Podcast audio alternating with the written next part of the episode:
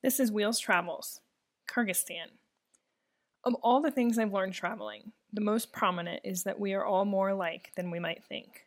We all have a longing for the same basic needs: food, water, shelter, and human connection.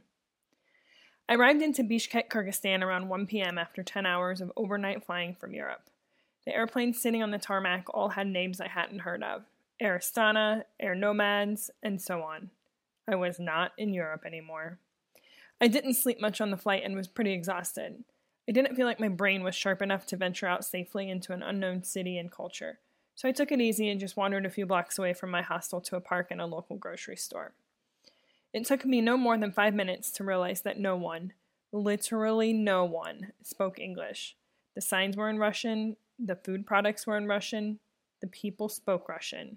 I do not speak Russian. Thank God for Google Translate. I had booked a day tour of Bishkek and the surrounding areas and exchanged a few messages with my guide for the next day. He confirmed the pickup time and location and explained briefly that he worked for a U S consulting firm, so he didn't sleep during the night, but was excited to have me on his calendar.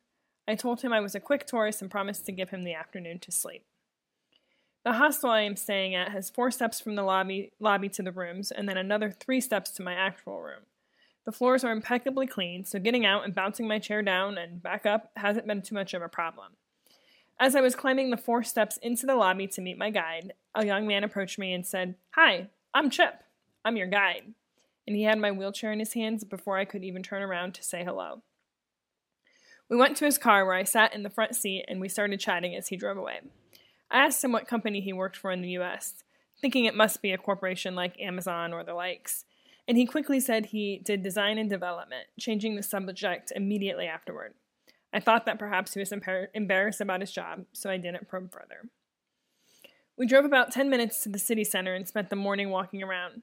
He showed me many of the political buildings and monuments, and when I asked about dates and timelines, he was always off a few years, saying something like, "Oh, that was around two thousand eight, and then we'd see a sign and he would correct himself. "Well, that was actually in two thousand ten. I appreciated that he didn't have it down to a T. I can never keep historical dates correct. In the city center, we saw one of the few remaining Lenin statues.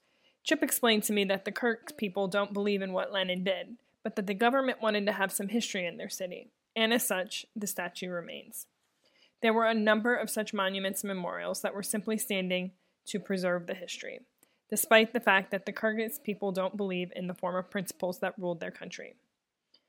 On the walk around the center, there were stands on every corner with women selling the local drink of the Kyrgyzstan people.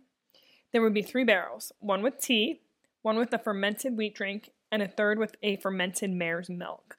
The wheat drink and the mare's milk are mixed together to form a thick, sour drink.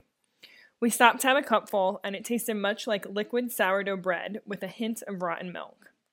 Chip explained to me that this is the most common breakfast drink in Kyrgyzstan and that all of the local people make it in their homes. I would love to tell you that the Bishkek city center was outstandingly beautiful, but it was pretty underwhelming. We spent most of our time talking about the culture and his life story. Oh, and American politics. Everyone I meet wants to talk about American politics. We talked about the culture at length. The country is predominantly Muslim, although Chip referred to himself as an atheist. The Muslims in Central Asia behave very differently than I experienced in the Middle East, taking a much more liberal approach to their religion. While many women still wear a hijab, it was evident that they had more rights and generally were not as strict. I've not heard a call to prayer once. It's been an eye-opening experience for me in understanding Islam and the vast differences that different parts of the world hold for this religion. When I asked Chip where he learned English, it was very good. He explained that he learned it He learned it from English music, T V shows, and YouTube. The government does not teach English in the schools and does not want the people to learn English. Russian and Kyrgyz are the only languages taught. We spoke a bit about my disability, and Chip explained to me that disabled people in Kyrgyzstan aren't legally allowed to work, nor does the government provide financial assistance for them. If you are born disabled, you are stuck out of luck. Wow, I am so lucky, I thought. Ironically, he also explained that the ramps in Kyrgyzstan are horrible, and he is right. Recently, the government required the ramp builders, I will call them, to try using the ramps before constructing anything new, which caused them to recreate designs that weren't so steep and unusable. I suppose it's a step in the right direction for disability rights, but they've got a long, long way to go.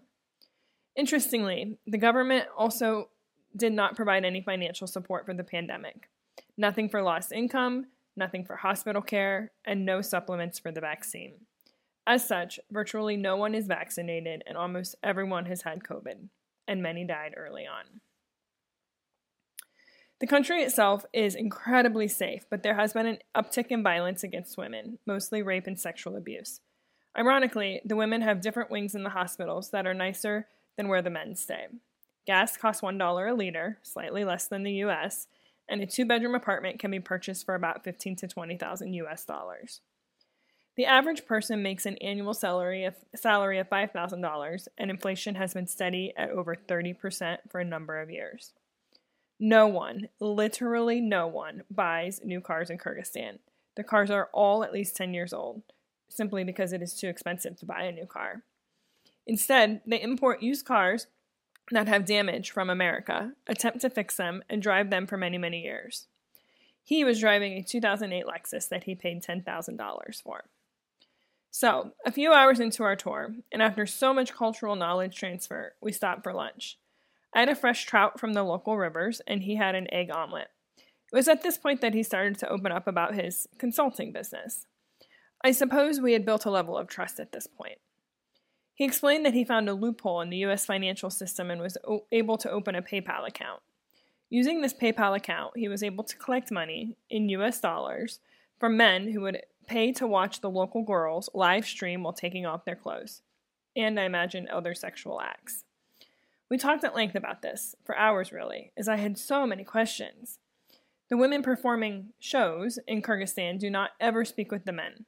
Chip is the communicator through a chat feature and pretends to be the girls. He does this for dozens of women and communicates directly with the men. The women never hear or see the men. Through this, the men start to fall in love with these girls. Chip explained that many of them have sent separate funding to these women out of acts of love. Last year, one woman got over fifty thousand U S dollars from a man in the U S who was in love with her. Many of the men would pay twenty to thirty dollars just for a headshot that they could carry in their wallet or put on their desk. Chip also went on to tell me about how sick some of these men are. He explained that it was better for him to be the communicator, as the requests some of these men had were just very out there.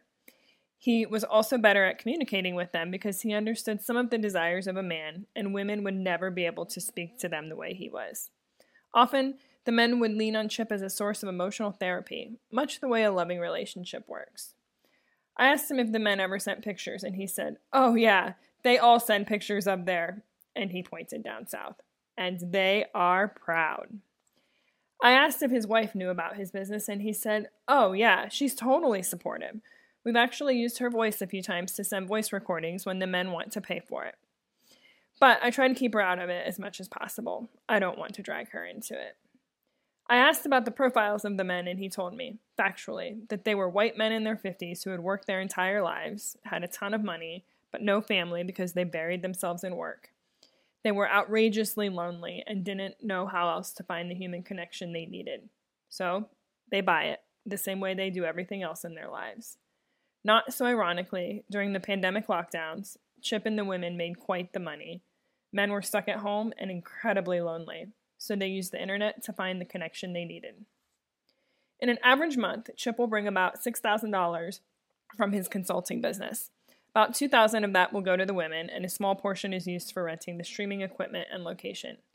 At twenty-six years old, he's making about forty thousand dollars a year consulting, which, for a Kyrgyz who averages five thousand dollars a year, is amazing income.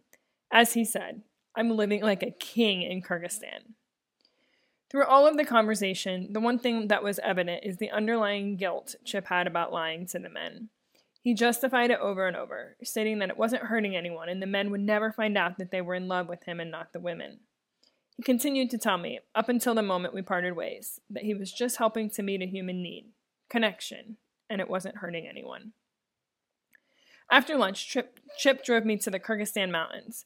The drive was only about thirty minutes outside of the city, and as we drove, he explained that he also has a YouTube channel and creates his own music, where he makes an additional four hundred dollars a month.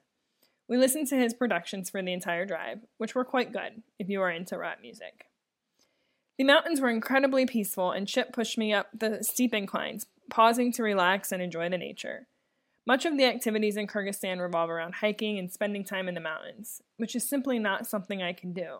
So I was grateful that Chip added this to our itinerary, and I felt I got to see a part of Kyrgyzstan that was important to experience.